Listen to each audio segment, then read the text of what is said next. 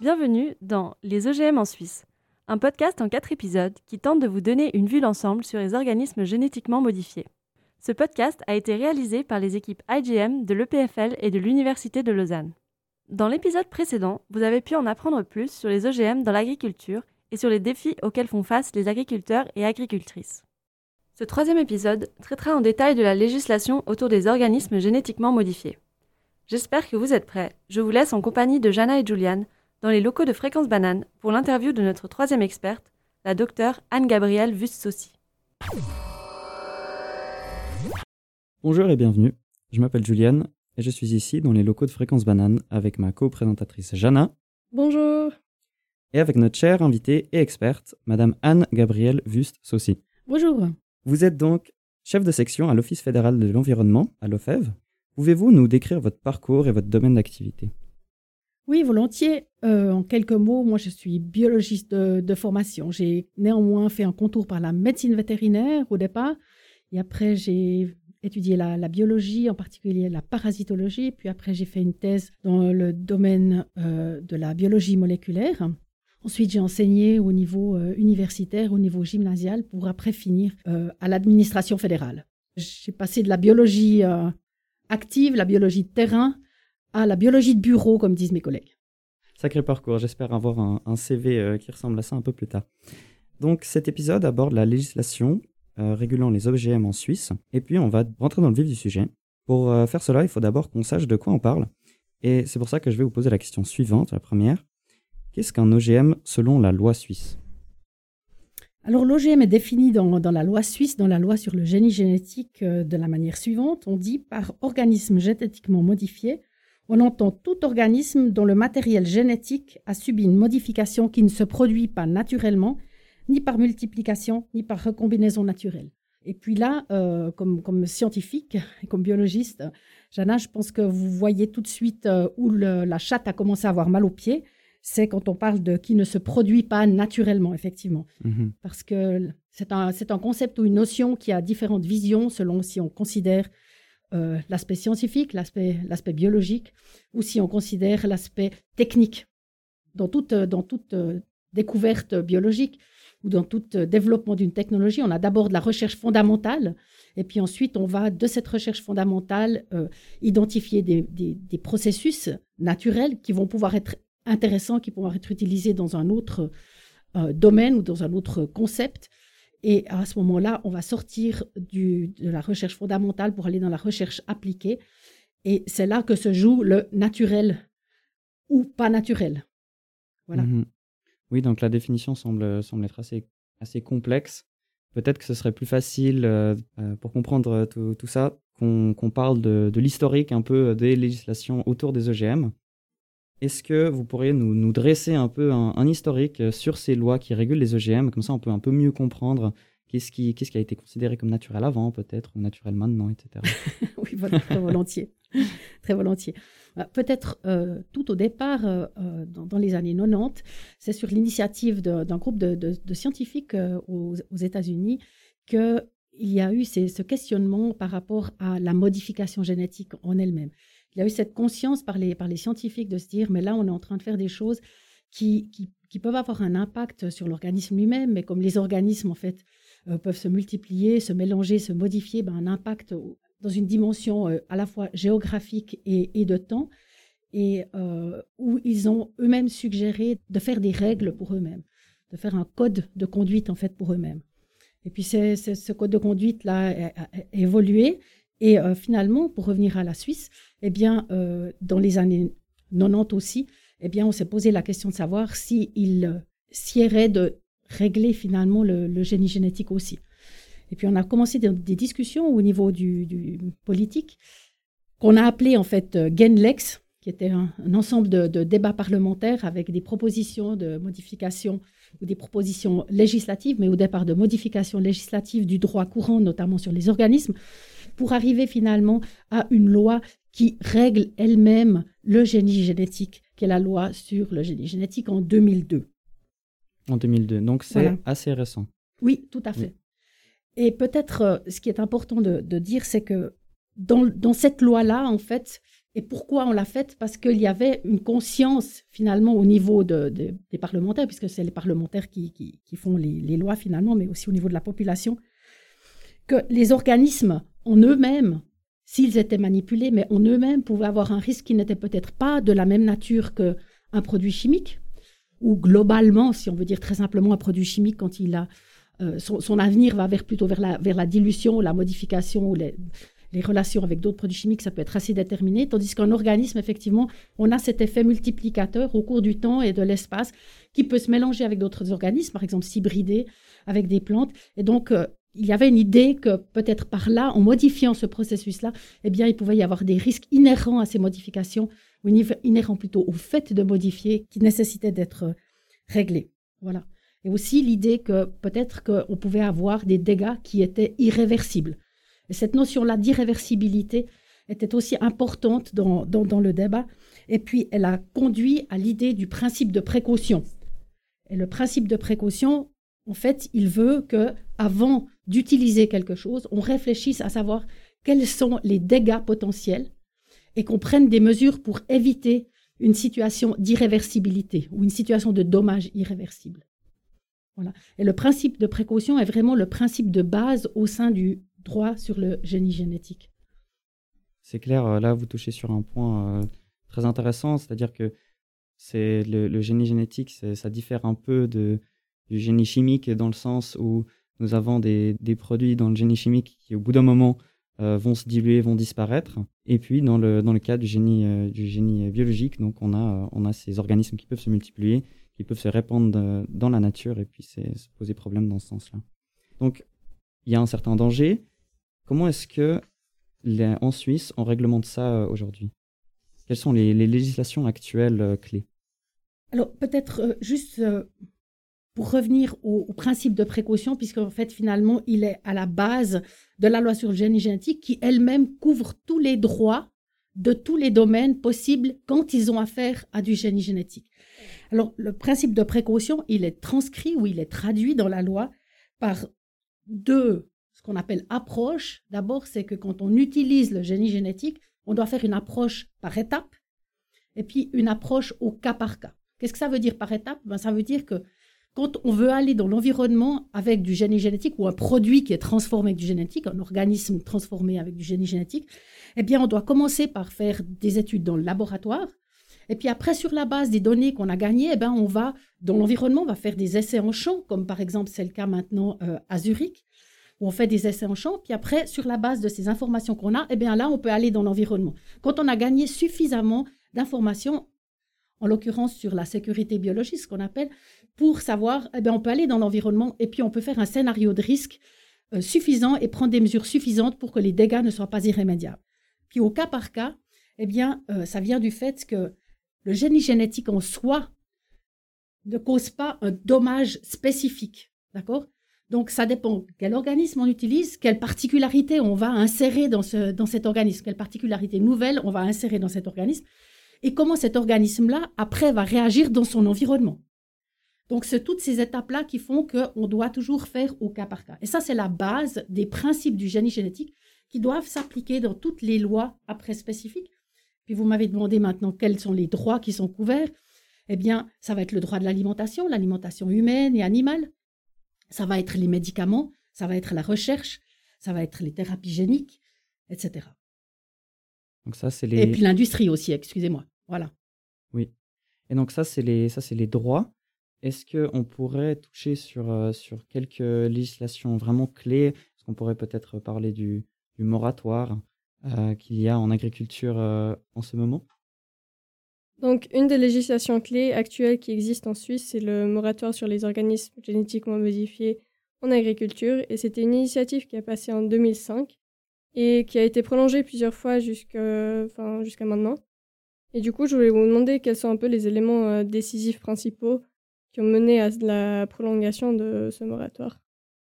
Oui, volontiers. Alors, effectivement, le, moratoire est issu d'abord d'une initiative populaire. Ça veut dire que en fait, on a inscrit cette, le moratoire, c'est donc une interdiction temporaire. On a inscrit cette interdiction temporaire dans la Constitution. Effectivement, on peut se poser la question de savoir s'il est adéquat d'inscrire une interdiction temporaire, ça se fait, euh, dans la Constitution, qui est quand même finalement euh, la base juridique la plus, élevée qu'on a euh, dans, notre, dans notre société. Mais ça a été le cas. Et après, en 2010, c'est le Parlement lui-même, et associé au Conseil fédéral d'ailleurs, donc le, gouvernement, qui a décidé d'inscrire cette, cette interdiction temporaire finalement au niveau légal. Donc, pour être très très précis, il ne s'agit pas d'une base juridique en tant que telle pour le moratoire, mais c'est un article supplémentaire qui a été ajouté à la loi sur le génie génétique et puis qui interdit l'application de la loi finalement pour une période temporaire dans un domaine particulier qui est celui de l'agriculture. Donc le moratoire ne touche pas les autres domaines que l'agriculture et en particulier la production avec des OGM dans le cadre de, de l'agriculture. Et on comprend en fait que par ce moratoire, on comprend qu'on ne peut pas utiliser des OGM dans la production en Suisse, ce qui revient à dire, en fait, comme le dit euh, l'article lui-même, qu'on ne peut pas autoriser finalement des semences OGM pour l'utilisation dans l'agriculture suisse. Maintenant, il y a toute la question euh, dans, dans l'analyse qui a été faite de la portée du moratoire qui était dans la Constitution, puis qui est partie après au niveau de la loi. Il y a toute euh, l'analyse de savoir est-ce que si on utilise, par exemple, des OGM dans la production animale, mais comme alimentation pour euh, les animaux, est-ce que c'est couvert par le moratoire ou pas? Est-ce que la recherche pour des produits qui seraient utilisés pour la production agricole est couverte par le moratoire, etc.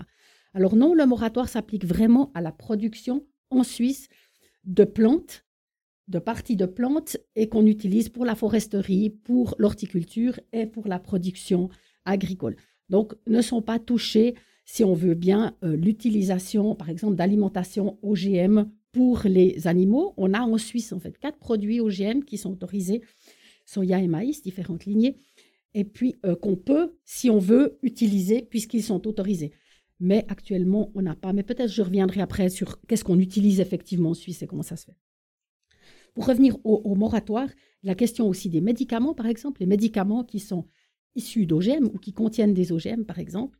Et une très grande partie des médicaments vient en fait d'une fermentation euh, de type euh, génie génétique. Donc, en grande partie, donc, euh, la plupart des médicaments qu'on utilise sont issus d'OGM. Donc, les médicaments pour les animaux ne sont pas en fait compris non plus dans le moratoire. Il y a d'ailleurs certains médicaments qu'on ne trouve plus par synthèse chimique et qu'on trouve uniquement par synthèse de génie génétique. Et donc, euh, les agriculteurs seraient bien à mal, finalement, de, ne pas pouvoir les utiliser parce qu'ils n'existent pas sur le marché. Il y a encore un aspect, c'est les animaux génétiquement modifiés dans le cadre de l'agriculture. Et ça, ils ne tombent pas sous le moratoire, si on veut bien, mais il y a une interdiction dans le génie génétique d'utiliser des vertébrés génétiquement modifiés autrement que pour la recherche ou le diagnostic. Ça veut dire que, par exemple, un saumon OGM pour l'alimentation, eh bien, même pour l'alimentation, on ne peut pas l'utiliser en Suisse. On ne peut pas le manger et on ne peut pas l'importer et on ne peut pas l'utiliser en Suisse. De même qu'on ne pourrait pas le produire en Suisse. Et par exemple, une la fameuse vache sans cornes avec euh, du CRISPR-Cas, par exemple, eh bien, elle serait interdite. Et ça, c'est une interdiction, j'allais dire définitive. Rien n'a jamais définitif dans une loi, mais en fait définitive et pas temporaire, qui est dans la loi sur le génie génétique. D'accord. Et du coup, ce moratoire, il est temporaire parce qu'on en rediscute euh, tous les cinq ans, si j'ai bien compris. Et du coup, il a justement été prolongé plusieurs fois. Et euh, c'était quoi un peu les éléments qui ont, qui ont mené à ces prolongations à chaque fois? Alors c'est vrai, il a été prolongé en fait déjà trois fois. On parle de la quatrième prolongation, sans compter le, le moment où il a été inscrit dans, le, dans la Constitution. Eh bien, euh, quand on fait un moratoire ou une interdiction, en fait, dans une loi, on doit toujours la légitimer. Déjà d'une manière juridique, on ne peut pas juste décider comme ça qu'on fait une interdiction. Parce que quand on interdit quelque chose, eh bien, il y a d'autres, en général, de ce qu'on appelle des, biens supérieurs de la Constitution qui sont ralentis ou qui sont empêchés, par exemple la liberté d'activité ou des choses comme ça. Donc, euh, il est légitimé par euh, pour des raisons politiques, qui est en fait que les consommateurs, euh, jusqu'à maintenant, ne veulent pas consommer des OGM. Donc, clairement, il n'y a pas d'utilité émise par, par les consommateurs pour, pour consommer des OGM. Euh, que la Suisse est très attachée à sa production euh, de qualité. Hein. on dit la qualité suisse, une mhm. agriculture traditionnelle, avec euh, à, petite, à petite échelle, Donc ça, ça c'est un concept qui va pas forcément très très très bien avec la technologie des OGM. Il y a aussi d'autres d'autres critères qui sont non, explicites, mais qu'on comprend aussi dans cette décision. C'est le fait de la, de la peur de toucher au génome, qui peut être issus de différentes réflexions ou, principes, des principes moraux, de nature éthique ou religieux, par exemple. Donc, euh, pour toutes, euh, pour toutes ces raisons-là, eh bien, des raisons qui sont plutôt liées à, à des raisons humaines, j'allais dire, de, sciences politiques et sociales, eh bien, euh, le moratoire est prolongé. Pour des raisons juridiques, eh bien, on a prolongé le moratoire parce que on n'a pas encore réussi à se mettre d'accord, on n'a pas de consensus politique pour savoir Comment est-ce qu'on va faire pour cultiver des OGM et des non-OGM côte à côte Qui va payer? Donc, euh, il y a des règles qui sont fixées dans le droit sur le génie génétique. Par exemple, on dit c'est la personne qui cultive des OGM qui doit respecter les distances vis-à-vis des autres. Ça veut dire celui qui cultive des OGM, eh bien, il doit cultiver plus petit chez lui pour que ça contamine pas les champs avoisinants. Voilà. Mais comment on va le faire et puis sur quelle base scientifique on va se, baser? Est-ce qu'on doit laisser 20 mètres, 30 mètres? Euh, euh, Combien est-ce qu'on tolère de contamination? Parce qu'on ne va jamais avoir une, étanchéité totale. Donc, combien dans toute une chaîne de production. Donc, là, on n'a jamais réussi à avoir finalement un, consensus politique. On a essayé en 2016 de présenter une, un droit sur la coexistence qui a été, qui a été refusé euh, par le Parlement euh, extrêmement largement. Je sais parce que c'est nous qui avons produit ces, sur, sur mandat du Conseil fédéral, qui avons produit ces, ces, propositions. Donc, euh, donc voilà, on n'a pas de consensus politique et comme il nous manque en fait le droit pour ça, eh bien, on ne peut pas non plus le mettre en œuvre. Donc, on a des raisons qui sont de nature politique, sociale et juridique. D'accord. Et qui n'ont pas changé, pardon. Oui. Et euh, du coup, c'est à chaque fois un peu la même discussion qui revient. Exactement. Et donc, vous avez dit qu'il y a plusieurs risques qui sont justement aussi liés aux OGM, et ça se voit aussi dans la peur du public et euh, normalement, euh, pour évaluer un peu les risques d'un certain produit phytosanitaire, on fait plusieurs tests pour faire ça. Et euh, du coup, je voulais vous demander si, comment se font ces évaluations aussi un peu pour les OGM, du coup? Alors pour les OGM, en fait, la, loi, elle impose de faire des scénarios de risque, c'est-à-dire se baser sur, sur les données scientifiques pour se dire, bon, ben, j'ai cet organisme-là qui a cette capacité, si je le mets dans un champ, est-ce qu'il va pouvoir, par exemple, s'hybrider avec des champs avoisinants? Et ça, ça va dépendre évidemment de la nature de l'organisme, s'il va transmettre son pollen, s'il est autogame, etc., etc. Donc il y a des capacités biologiques et c'est là qu'entre en, jeu, en fait, finalement, la science, qu'on peut appeler dure, dans, l'évaluation. Mais on est obligé de faire des scénarios de risque mhm. et c'est prévu comme ça. Mais par contre, c'est vrai que pour les organismes, on n'a pas des normes quantitatives. C'est-à-dire, on ne peut pas dire, oui, on, ça doit s'hybrider jusqu'à 2%. Mhm. On ne peut pas faire ça parce qu'on se base sur des scénarios de risque, on n'a pas les données statistiques pour le faire, etc. Donc, on, est toujours un petit peu dans, dans, des perspectives qui sont, sont, de nature plutôt qualitative que, véritablement quantitative. Donc, dans ce cas-là, on a quand même un peu une différence euh, avec les autres technologies, comme les pesticides, par exemple. Les évaluations de risque qui se font euh, pour ces autres technologies, c'est différent pour les OGM dans ce cas. Oui, c'est différent pour les OGM, mais on discute quand même beaucoup maintenant actuellement euh, avec les pesticides aussi d'appliquer le principe de précaution, donc de faire une analyse avant, et notamment à cause de la, problématique des, effets concomitants entre les différents pesticides dans les différents milieux. Voilà. Donc il faut dire quand même que, cette approche-là qui est maintenant dans la loi sur le génétique, les juristes ont, ont l'habitude de dire que c'est une loi moderne, ce qui plaît pas toujours aux utilisateurs, je dois dire, mais, mais euh, on, tend aussi à aller vers, euh, vers une, dimension de, précaution un peu plus forte euh, dans les lois, par exemple, sur les produits chimiques, comme vous l'entendez probablement dans la presse et dans les remarques de la population vis-à-vis de l'utilisation des pesticides. D'accord. Et donc, je voudrais bien revenir un peu sur le moratoire, encore une fois. Oui. Vous savez un peu quel impact il a eu sur la recherche scientifique aussi sur les OGM en Suisse, quand il a passé? Oui. Oh, oui et non. Alors, euh, quand on fait un, projet de loi, déjà, euh, très clairement, on doit évaluer ces, effets-là sur euh, les populations de montagne, par exemple. On doit évaluer sur la société, sur les différents milieux, les différents groupes, etc. Donc, évidemment, s'il n'y a pas de débouché, de manière peut-être indirecte, s'il n'y a pas du tout de débouché, c'est clair que la recherche intéressera moins Alors, on a remarqué qu'il y avait un peu moins de, chercheurs déjà, d'étudiants qui s'intéressent à faire de la, biologie euh, moléculaire sur les plantes, ou en tout cas de, développer euh, les, approches moléculaires pour la sélection des, plantes en Suisse. Ça, évidemment, on, remarque que ça a eu un impact là-dessus. Maintenant, au sens euh, strictement politique, comme, comme le Conseil fédéral et le Parlement d'ailleurs, puisqu'ils tour à tour ou dépendamment du, de l'endroit où on place les obligations, eh bien, euh, ils ont réfléchi à ça et ils ont euh, en fait euh, soutenu la recherche d'une manière financière et organisationnelle où ils ont mis en place un site protégé à Zurich pour faire des essais avec des plantes dans le génie génétique. Donc ce site-là, il est abrité chez Agroscope, il est payé en fait par la, par la Confédération, son, son usage, etc. Mais néanmoins, c'est vrai que, bah, ma foi, la procédure pour faire du, génie génétique en Suisse est relativement exigeante. Et ça demande euh, aux scientifiques, euh, c'est une certaine exigence à la fois de, temps et de compréhension de l'application du droit dans, leur activité qu'ils estiment euh, trop importante. Ils ont d'ailleurs publié un, écrit il n'y a pas très longtemps pour dire effectivement que le droit sur le génie génétique pour eux était, trop exigeant pour permettre suffisamment, suffisamment de liberté dans la recherche il ne faut pas oublier que, c'est la population qui fait le droit, elle a, enfin, via les, parlementaires, et la population, elle a aussi euh, le droit, ou elle a des exigences qui sont de nature, qui ne sont pas uniquement euh, scientifiques ou de, sciences naturelles, et ces exigences euh, doivent être respectées. Mais du coup, comme vous l'avez dit un peu, même s'il y a eu une diminution de les recherches, c'est quand même important de, de, motiver aussi un peu les jeunes ou les futurs chercheurs à continuer quand même à faire des recherches sur les OGM pour mieux comprendre ces technologies et aussi mieux pouvoir évaluer les risques que ça pourrait poser euh, à la société euh, par la suite.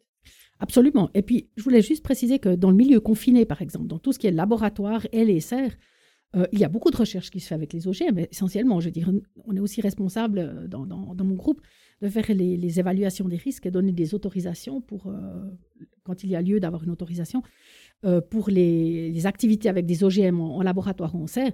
Et puis là, on a une augmentation énorme euh, des activités avec les OGM. En l'occurrence, dans ces deux dernières années, beaucoup avec le corona, évidemment. Et puis moins avec les plantes. Mais on a quand même beaucoup d'activités avec les plantes euh, pour comprendre, en fait, et tester finalement à l'aide d'expériences avec le génome, de comprendre mieux les différentes caractéristiques ou liens entre l'écologie et la plante elle-même.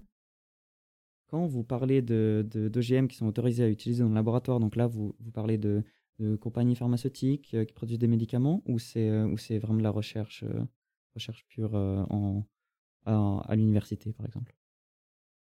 Toute la recherche à l'université aussi, évidemment. donc, par exemple, les, PFL fait beaucoup d'activités avec des OGM pour comprendre différents processus biologiques et euh, aussi parfois développer certains, certains systèmes. Donc, euh, je parle là vraiment de toute la recherche dans tous les domaines d'application, de la recherche industrielle, puisque les systèmes biologiques sont des systèmes qui utilisent relativement peu d'énergie, puis qui ont des processus qui fonctionnent comme ça avec relativement peu d'énergie. Au cours de l'évolution, ils ont été conçus comme ça. Donc, c'est des systèmes qui sont très intéressants dans, comme génie génétique. Hein, puis là, on a l'idée de, de, génie. Vous avez parlé tout à l'heure de génie biologique ou de génie chimique eh bien effectivement, l'organisme lui-même a des capacités qu'on utilise comme génie pour produire effectivement différentes euh, substances. Et puis euh, ça, c'est des sujets de recherche qui sont très très importants en Suisse. Et euh, on a beaucoup de recherches biomoléculaires en Suisse. Mmh on est un pôle de recherche biomoléculaire en Suisse, oui. Donc au final, c'est vraiment les OGM liés à l'agriculture qui sont limités. Le reste n'est pas, est pas si restreint. Tout à fait. Puis c'est uniquement l'utilisation dans l'environnement, c'est-à-dire dans le champ. Si vous voulez, c'est vraiment de la culture. Je vais dans mon champ, je plante une graine OGM. Eh ben ça, j'ai pas le droit. Ok, super. Et, donc, et donc à Zurich, vous avez parlé d'un champ où ils ont le droit de le faire. Ce champ est isolé du reste euh, du monde ou C'est une excellente question qui a fait beaucoup de débats. Alors, euh, la loi, elle impose que quand on va dans l'environnement, mais dans une station un peu intermédiaire entre le laboratoire, comme je l'ai dit, hein, le principe par étape, intermédiaire entre le laboratoire et puis vraiment, ah bah, je vais librement comme agriculteur planter ma graine OGM dans mon champ, eh bien, on a ce qu'on appelle les essais en champ. La loi, elle prévoit en fait qu'on doit protéger quand même l'environnement des effets indésirables. Par exemple, on ne va pas cultiver un maïs OGM à côté d'un champ de maïs pour pas que le champ de maïs de production conventionnelle, par exemple, soit contaminé. Mais le site protégé à Zurich, il a encore une autre vision, ou un autre motif, c'est celui de protéger contre les, sabotages. Il y a eu en Suisse différents sabotages, il y a eu en Europe tellement de sabotages, des essais euh, avec du génie génétique d'ailleurs qu'il n'y en a plus qui est pratiqué. On est à peu près le seul pays d'Europe où il y a encore des essais en champ qui sont pratiqués. Donc à Zurich, vous me dites c'est séparé du monde, ben oui, on a un peu l'impression que c'est séparé du monde, mais ça c'est pour des raisons véritablement, j'allais dire, de nature politique et policière et pas des raisons biologiques. Les raisons biologiques, elles ont vu, par exemple, pour les pommiers, de protéger avec un filet ou qu'on enlève les fleurs pour qu'on n'ait pas de pollen sur les pommiers avoisinants. Voilà. Le maïs, mhm. actuellement, on a demandé de couper les, les fans de, de, de, maïs pour pas qu'il y ait de, de transmission de pollen dans les champs avoisinants, ou bien alors qu'on en sache les fans de maïs ou des choses comme ça. Voilà. Mais toute la barrière, les chiens et les sécuritas n'ont rien à voir avec les mesures prévues par le génie génétique. Voilà. Et là, c'est une question politique. Donc ça, c'est pour protéger euh, des cas où on est venu brûler les champs, et euh, c'est des cas de ce style-là. Euh, oui, il y a eu appui, on avait fait. En fait, au départ, il y avait, il y avait deux, essais en champ avec du blé. Euh, dans le cadre du, programme de recherche national 59, il y avait eu des essais de blé aussi à, à, par exemple, qui ont été vandalisés. Donc, avec un, acte, je dirais, de, nature terroriste finalement. Et à Zurich, il y a, eu plusieurs tentatives. Mais il y a aussi eu des tentatives contre les chercheurs. Donc, il y a des chercheurs qui se sont fait agresser, soit par des inscriptions, soit par, euh, par voie, euh, j'allais dire, euh, orale, mais aussi qui ont été vraiment menacés de, manière un peu plus violente. moi, j'en reçois de temps en temps, puisqu'on donne des autorisations. Donc, régulièrement, je, je, fais aussi le, le, feu de différentes tweets relativement peu agréables. Mais voilà, et par exemple, nos bâtiments, lorsqu'on a donné une autorisation pour les essais en champ, nos bâtiments ont été euh, complètement peints en vert avec euh, quelque chose comme acheté par les industries ou voilà. Donc, ce qui a relativement peu plu non, aussi à, notre direction. Voilà. Ah oui. C'est là qu'ils ont remarqué qu'on travaillait là-dessus. non, je blague. Je blague. non, pour dire que la situation politique est, effectivement très, très difficile. Donc, euh, la recherche est un peu limité, surtout dans le, dans le cadre de l'agriculture, mais certains OGM restent autorisés. Euh, vous avez parlé du soja notamment ou du, ou du, maïs qui peut être utilisé pour le bétail. Euh, je vais vous demander comment sont utilisés les, les OGM qui sont autorisés. Donc, euh. Alors, je vais faire une réponse extrêmement courte. Ils ne sont pas utilisés.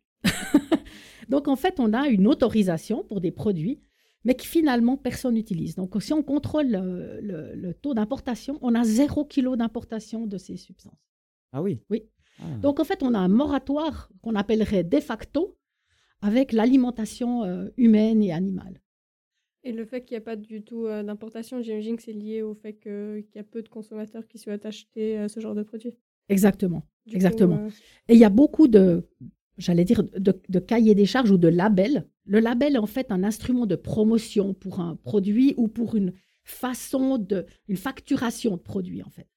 Eh bien, il y a des labels qui interdisent l'utilisation, le recours à l'alimentation OGM, par exemple. Hein, que ce soit le bio euh, ou, différents autres labels hein, au niveau européen ou suisse, c'est égal, qui empêchent euh, le, recours. Et puis, euh, comme les gens n'ont pas envie, ne veulent pas consommer des OGM, même si au fond, une vache qui consomme des OGM n'est en, elle-même ni issue d'un OGM, ni en OGM elle-même, et ne nécessiterait aucune espèce de, de désignation particulière, euh, selon la loi, eh bien, euh, en fait, les gens n'en veulent pas. Donc, euh, finalement, c'est pas utilisé. Ok, donc si une personne ne souhaite pas manger des aliments qui même ont été en lien avec un OGM au bout d'un moment, ça, c'est du coup marqué sur l'emballage d'un produit ou? Alors, ce qui est marqué sur l'emballage d'un produit dans le domaine de l'alimentation, parce qu'il faut dire que les normes d'étiquetage de, ou de, d'identification, de, traçabilité sont, sont, sont, différentes dans les différents domaines peut-être pour revenir juste à, l'alimentation, donc on doit en fait étiqueter de manière appropriée avec le terme OGM un aliment qui est un OGM lui-même ou un aliment qui contient un OGM à mhm. partir d'un certain seuil ou un aliment qui est issu d'un OGM. Voilà. là, on a des, on a des, des étiquetages qui sont, euh, qui sont fixés dans, dans les droits euh, spécifiques là-dessus. Maintenant, euh, dans notre discussion préalable tout à l'heure, on avait parlé aussi de ce qui était, par exemple, le coton, le coton OGM. Eh bien là, le, droit ne, prévoit pas de, pas de désignation particulière pour le coton. Il faut dire aussi que le coton lui-même, en fait, n'est pas un OGM, ça va être une fibre issue d'un OGM. Mais le, droit sur le génie génétique ne prévoit pas de désignation euh, dans le domaine du textile. Mais si on veut savoir si un textile a été fait avec du coton ou une fibre quelconque qui est issue d'une plante OGM, par exemple, eh bien, euh, on peut regarder quels sont les labels.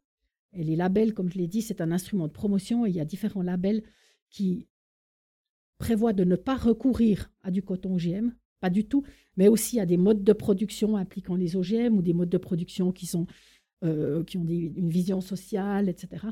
Et via, ces labels, en fait, on peut aussi, euh, si on veut, ne pas consommer de textile avec, euh, qui est fait avec des OGM.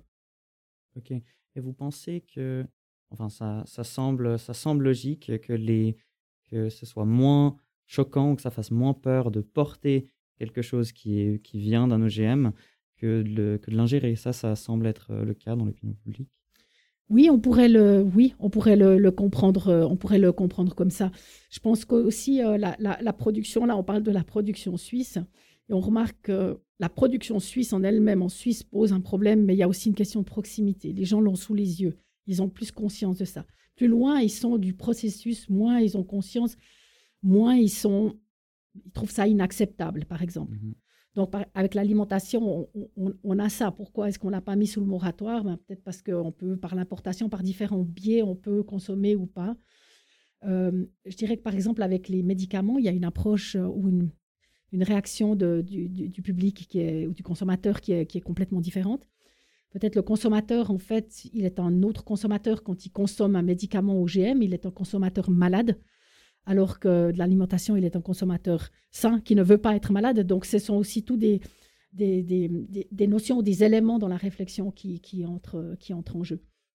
Il y a aussi, par rapport à l'alimentation, beaucoup de, comment ce qu'il faut dire, de retenue vis-à-vis des, grandes entreprises agroalimentaires, probablement à cause de, l'historique de différentes euh, charges ou catastrophes euh, qui se sont passées, où les gens se sont sentis peut-être trompés ou sous l'influence de cartels, où il y a différentes, voilà, je dis un peu les impressions que j'entends hein, quand, on, quand on parle de ça. Eh bien, euh, il y a aussi une espèce de charge comme ça, émotionnelle vis-à-vis de ces éléments qui est importante dans, dans la production, dans l'alimentation, mais qui l'est moins dans le médicament. Oui, donc. On l'a vu d'ailleurs euh, dans, dans, dans, la question de la, vaccination avec le Covid. Hein. Au départ, euh, tout le monde a, tout le monde a mais il faut qu'on trouve un médicament, il faut qu'on trouve et on a, on a, on a payé, on a, enfin l'État c'est avec l'argent du contribuable, hein, c'est mobilisé pour, euh, pour, le, pour développer ça, là, du, au niveau des pharma, au niveau de la recherche, etc. Puis maintenant, au niveau de, de, de l'utilisation du vaccin, ben là, tout à coup, on a un petit peu plus de, de retenue parce que ça nous est plus proche aussi. C'est un des éléments qui entrent en compte dans, dans la vie. Donc la proximité, ça semble être un... à mon avis, oui, à mon avis.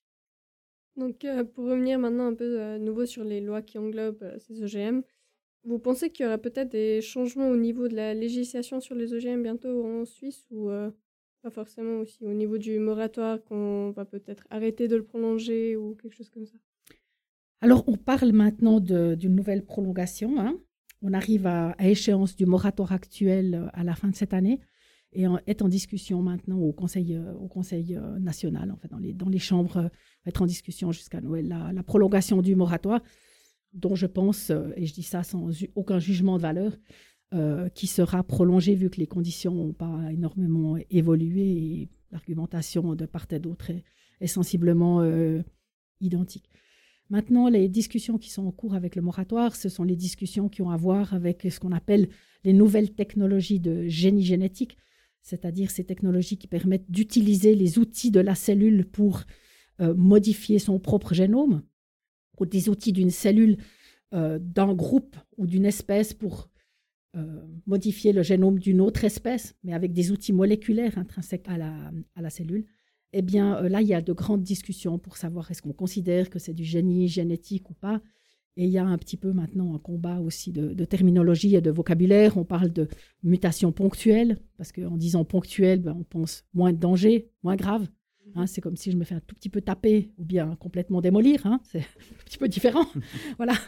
Donc, euh, on a un peu un combat de vocabulaire, mais aussi un combat d'idées qui est, j'allais dire, assez analogue pour avoir vécu ce qui s'est passé il y a 20 ans aussi, parce que je suis une, vieille routinière du génie génétique.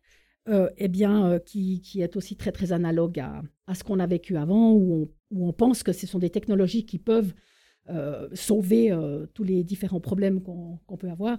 Et surtout que maintenant, on est dans une situation qui est, j'allais dire, une situation d'urgence par rapport à la biodiversité.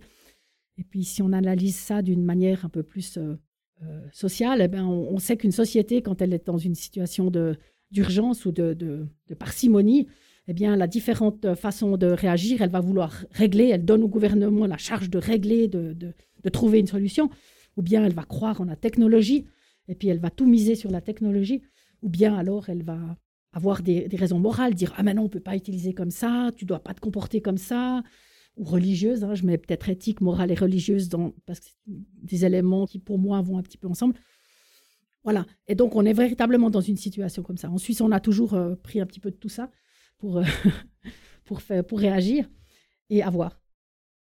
Donc il y a vraiment pas mal de discussions qui ont lieu, qui doivent avoir lieu, ou de, aussi des procédures qui doivent être faites pour qu'un changement au niveau de la législation, par exemple sur les OGM, puisse avoir lieu et tout ça. Et donc, euh, est-ce que vous pouvez nous dire un peu quels sont les facteurs qui sont vraiment déterminants aussi pour euh, changer une telle loi ou pour qu'un tel changement puisse avoir lieu? Ben, On a différents processus démocratiques en Suisse qui sont extrêmement importants, que beaucoup de pays avoisinants nous envient, qui est en fait en tout cas l'initiative, comme on a eu au mhm. départ, par exemple. Donc où, le, où, la population peut, quand elle est en suffisamment grand nombre, en fait, déposer une proposition de, de, modification de la Constitution ou d'adaptation ou un élément nouveau à la Constitution.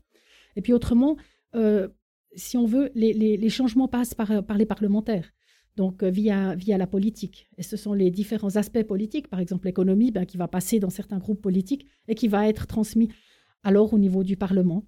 Euh, ça peut être les commissions des parlementaires qui proposent aussi des choses aux parlementaires. Et puis ça peut aussi, on peut aussi avoir des initiatives qui sont des initiatives cantonales, etc., qui peuvent euh, modifier la loi. Le Conseil fédéral peut aussi, lui, identifier un problème et, et faire des modifications législatives. Il a aussi, dans certaines situations, et on l'a vu avec le Covid, par exemple, la possibilité, quand la loi le lui octroie, et c'était le cas pour, euh, pour le Covid, dans la loi sur euh, les épidémies, eh bien, la possibilité de, de gérer euh, et d'édicter des, des, droits temporaires ou, plus longs en fonction de la situation. Donc ça se passe vraiment au niveau du Parlement aussi, et comme on, on vient de le voir, il y a pas mal d'enjeux commerciaux, économiques qui influencent tout ça. Est-ce que la, la recherche ou le, le nombre de recherches qui sont faites ou le manque de recherches qui, qui a peut-être, est-ce que ça influence aussi euh, le, les processus à ce niveau-là ou les, un changement de loi qui pourrait avoir lieu à ce niveau-là? Je pense que la, la, recherche, en fait, elle, est défendue euh, politiquement via euh, l'envie, la nécessité, enfin on peut le qualifier comme, comme on, le désire, de, garder une place de recherche suisse importante, fonctionnelle et qualitativement bonne. Et euh, c'est dans ce sens-là que, par rapport à cet intérêt-là, qui va être transmis via les parlementaires, qu'on peut avoir des modifications de loi. Oui. C'est une, très bonne question parce que c'est exactement un élément qui maintenant euh, est en grande discussion pour savoir si le moratoire porte atteinte justement à cette vision de la, de la, place de la recherche suisse et si ça peut avoir un impact, pas seulement sur la recherche en tant que telle, mais sur l'économie en fait. Et puis sur les places de travail, etc. etc. Peut-être juste pour ajouter quelque chose, à, mon avis, au niveau de, la recherche, vraiment de la recherche euh, dans la biosécurité, euh, de savoir quels sont les, quels, sont les, éléments importants dans, une, dans, un scénario de risque qu'il faudrait évaluer, eh, eh bien ça, euh, à mon avis, on a, on a, besoin de recherche et ça serait une chose extrêmement bien pour mettre en œuvre mieux la loi sur le génie génétique et puis avoir des mesures pour pouvoir l'utiliser comme il faut. Eh bien, la recherche est, a une place absolument fondamentale pour faire avancer euh, le droit sur le génie génétique vers euh, éventuellement un allègement, parce que plus on en connaît, plus ça sera facile de mettre des mesures, plus on pourra faire euh, marcher la machine, en fait. Oui, il est important de savoir un peu l'influence que les OGM ça pourrait avoir sur la santé, sur l'environnement, tout ça. Et plus de recherches qui sont faites, le plus simple, c'est aussi de faire des décisions par la suite. Exactement, et ça, c'est une, une importance capitale pour nous autres qui mettons en, en œuvre la loi, parce qu'on se base sur cette recherche mhm. scientifique pour donner des mesures sont imposées par la loi. Donc, euh, évidemment, c'est une chose extrêmement importante pour faire passer aussi ce système de par étapes. Et puis aussi conforter finalement les gens dans leurs différents euh, refus ou dans leurs différents euh, questionnements sur le génie génétique, qu'ils aient euh, des données scientifiques claires. C'est important. C'est important aussi pour les politiques pour prendre leurs décisions, même s'ils prennent leurs décisions partiellement sur les données scientifiques et partiellement sur d'autres éléments qui sont de nature autre que les sciences ou les sciences mhm. naturelles, par exemple. Mhm. Donc la recherche pas seulement pour obtenir une nouvelle technologie, mais aussi pour un peu sécuriser celle qu'on a déjà. C'est pour faire des meilleures analyses des risques et puis euh, évaluer mieux, en fait, qu'est-ce qui peut arriver finalement. Et puis mhm. pouvoir se lancer dans une utilisation de manière euh, plus légère, j'allais dire. Voilà. On a maintenant une bonne vue d'ensemble de la situation en Suisse. Merci beaucoup. J'aimerais rapidement passer en revue les législations clés à l'international maintenant. Est-ce qu'il y a des différences importantes avec la Suisse au niveau législatif sur les OGM alors peut-être on a, on a vis-à-vis du, génie génétique, on a, on a des législations qu'on a l'habitude de mettre en, deux groupes. On a des législations comme euh, en Suisse et qui sont relativement similaires en, Europe, où on a une, réglementation qui règle les OGM, donc le génie génétique et les applications avec du génie génétique. On a, on a l'habitude de dire que c'est orienté sur le processus, donc le génie génétique est sur le produit. Même si au fond, on va toujours évaluer un produit. On ne va pas évaluer le génie génétique, on va évaluer une, plante, modifier génétiquement une lignée dans laquelle on a inséré, par exemple, un gène de résistance à un herbicide. Voilà, donc on va toujours analyser le produit, mais on aura la vision de savoir comment a été intégré ces nouvelles caractéristiques. Et si elles ont été intégrées par génie génétique, eh bien, on a des, des critères particuliers. Et ça, en Europe et en Suisse, on a un système qui est relativement similaire, d'ailleurs avec des, des reports de, de, de lois les unes aux autres overseas, ou pour donner l'exemple euh, aux États-Unis, on a un système qui est, qui est, complètement, euh, qui est sensiblement différent parce que là, on va évaluer un produit.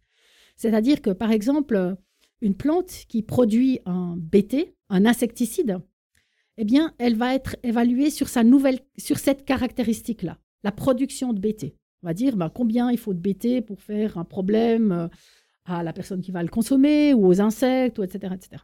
Voilà. Mais comment la production de BT, d'une certaine manière, a été insérée à la plante, ça n'est pas le discours. Donc plutôt orienté euh, résultat. Oui, produit, euh, vraiment. Donc on va régler les produits qui produisent des pesticides. Ça va être, euh, par exemple, toutes les plantes qui, qui vont produire un BT ou d'autres euh, pesticides, néonicotinoïdes par exemple, etc. On va avoir une plante qui est résistante à l'herbicide. Donc, on va regarder aussi l'herbicide avec cette plante, parce que ça fait un couple, ce qu'on ne fait pas, nous, avec le génie génétique, par exemple. Mhm. Voilà. Et on a différentes entités qui évaluent ces produits selon leur type d'utilisation, donc l'agriculture ou l'environnement, ou etc. Donc, on a ce qu'on a l'habitude de dire par rapport à une réglementation qui est produit et processus, eh bien là, on a une réglementation typiquement produit. Maintenant, on a des réglementations qui sont parfois un petit peu mixtes, qui dans certains domaines où le génie génétique est plus pertinent, par exemple en matière euh, éthique, ou, eh bien, on va régler, par exemple, le génie génétique quand il a à voir avec la médecine ou avec l'humain, mais pas les animaux. Donc, on a, on a encore après des situations, des situations mixtes. Mais pourquoi je parle des États-Unis? Ben, C'est parce qu'on importe énormément euh, des, États-Unis ou de, pays qui ont des, lois similaires. Mais on a un accord, euh, on a des accords avec, avec les États-Unis. Et euh, du coup, eh bien, quand on n'a pas les mêmes normes pour des accords, eh bien, c'est un peu compliqué. Si on parle d'un produit A d'un côté qui est réglé avec certaines choses et que dans le pays d'origine, on l'appelle B, eh bien, on ne sait pas de quoi on parle. Donc, on ne peut pas mettre en œuvre les réglementations nationales respectivement. Quoi. Donc, eh bien, là, on a une réglementation internationale par rapport aux, OGM qui s'appelle le protocole de Carthagène mais encore une fois, il il est applicable que chez les gens qui ont bien voulu le signer. Et ce protocole de Carthagène est en fait un, instrument législatif international qui dépend de la Convention sur la biodiversité. Donc on comprend aussi quel, genre d'éléments sont importants dans, cet instrument-là. Et euh, les États-Unis n'ont ni ratifié la Convention sur la biodiversité, ni ratifié le protocole de Carthagène. Par contre, ils sont obligés de le mettre en œuvre vis-à-vis des pays qui l'exigent. Donc, les États-Unis, par exemple, vont être obligés d'étiqueter, de, désigner, euh, par exemple, un produit OGM qu'ils vont, du maïs OGM qu'ils vont euh, apporter vers la Suisse, vers l'Europe ou vers tout pays qui a signé le protocole de Carthagène, et il y en a beaucoup, eh ben, on va être obligé de respecter la désignation du pays lui-même, donc du pays qui va importer. Mais si on veut importer aux États-Unis, eh bien, dans ce cas-là, comme nous, la Suisse, on va le mettre parce qu'on est soumis au protocole de Carthagène, donc on va forcément le désigner, mais ça n'aura pas d'implication pour, par exemple, les États-Unis. Est-ce que euh, vous pourriez détailler un petit peu plus ce que c'est exactement le, ce que est exactement le protocole de Carthagène? Le protocole de Carthagène, quand je disais que c'est un, un, instrument législatif, c'est un terme peut-être un petit peu barbare pour dire que c'est une réglementation internationale qui vise à euh, conserver la biodiversité dans le cadre du transport et de l'utilisation des organismes génétiquement modifiés, mais ce qu'on appelle des LMOs, donc ça, ça veut dire des organismes vivants génétiquement modifiés, ce qui est un peu différent de ce qu'on a en, en, Suisse. Donc euh, tout ce qui est, par exemple, si on va importer de la farine, ben, ça ne va pas tomber véritablement sur le protocole de Carthagène. Par contre, ça va tomber sur la réglementation suisse parce que de la farine OGM est un produit OGM et en Suisse, eh bien, on est obligé d'avoir une autorisation, etc. etc. Donc, c'est des situations de, Les échanges internationaux avec les OGM sont, relativement complexes parce que parfois, ils font partie des réglementations, parfois, ils ne le font pas. Les situations ne sont pas les mêmes entre le pays d'origine et, le pays, le pays d'exportation ou le pays d'importation. Et c'est en fait l'idée que le, le, protocole de Carthagène a voulu, c'était d'unifier un petit peu et que l'aspect de l'élément biodiversité, donc l'atteinte à la biodiversité. Mais il ne faut pas oublier que la Convention sur la, diversité biologique a aussi des buts qui sont d'autres natures que vraiment seulement la biodiversité, mais des buts sociaux aussi. Donc, euh, que ces aspects-là soient pris en compte dans le cadre du transfert euh, des organismes vivants génétiquement modifiés entre différents pays. D'accord. Et euh, maintenant, pour clore un peu ce podcast, je voulais juste rouvrir encore une fois un peu ce débat et euh, vous poser une dernière question qui est un peu plus générale. Donc, selon vous, quel va être l'avenir des OGM C'est compliqué à vous répondre.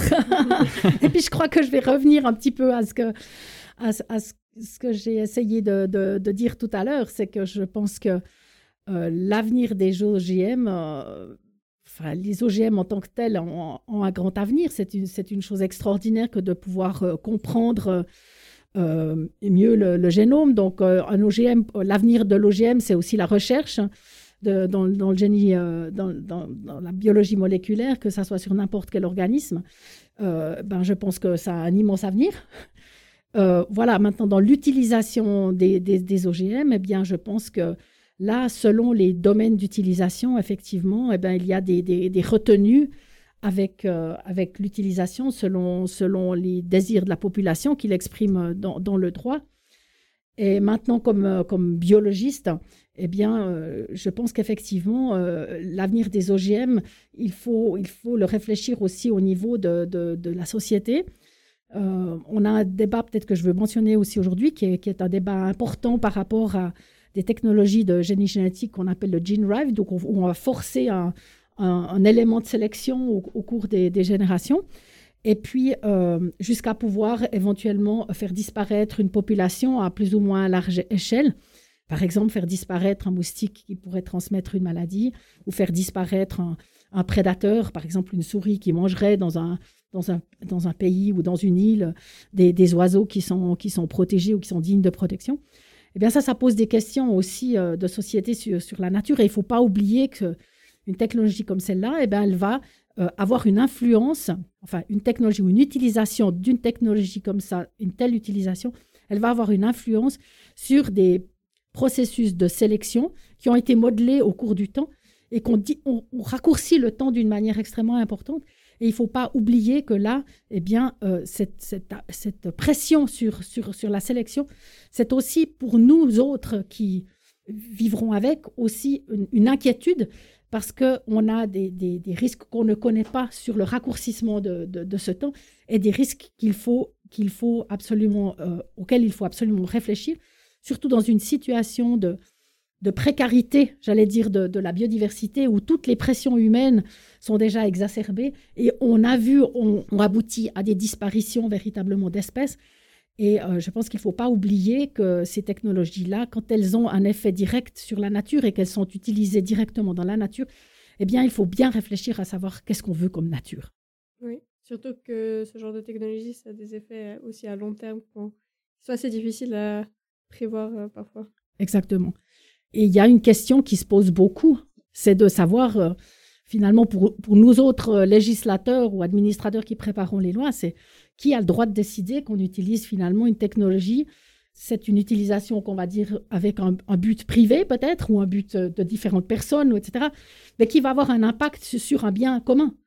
Alors qui, qui devrait décider pour ça? Et de quoi est-ce qu'on a besoin pour décider de ça? Et est-ce qu'on peut véritablement le décider seulement pour nous ou est-ce qu'on va toucher au but commun qui est le pays d'à côté? Mm-hmm. Et puis est-ce que vraiment on va toucher que cette espèce d'insecte? Et ça, c'est des questions plus techniques auxquelles peuvent répondre alors vraiment la science. Euh, seulement est-ce que c'est spécifique ce qu'on veut toucher ou bien est-ce que vraiment ça va nous échapper des doigts et qu'à ce moment-là, on va avoir des dégâts qui sont plus irréversibles? Savoir où est-ce qu'on s'arrête? Où est la limite? Et puis, qu'est-ce qu'on veut comme nature? On a beaucoup transformé la nature, c'est vrai, et on continue à le faire, mm-hmm. simplement par notre présence et nos utilisations. Est-ce qu'on veut rajouter encore une technologie comme ça pour restaurer la nature? Est-ce que, est que, véritablement le, recours à la technologie est une solution par rapport à d'autres? Et ça, ce sont toutes des, questions qui sont des questions fondamentales, qui ne sont pas seulement de nature euh, scientifique, mais pour lesquelles la science peut apporter énormément pour y répondre, mhm. mais qui sont de nature sociétale. Et on va devoir trouver des solutions.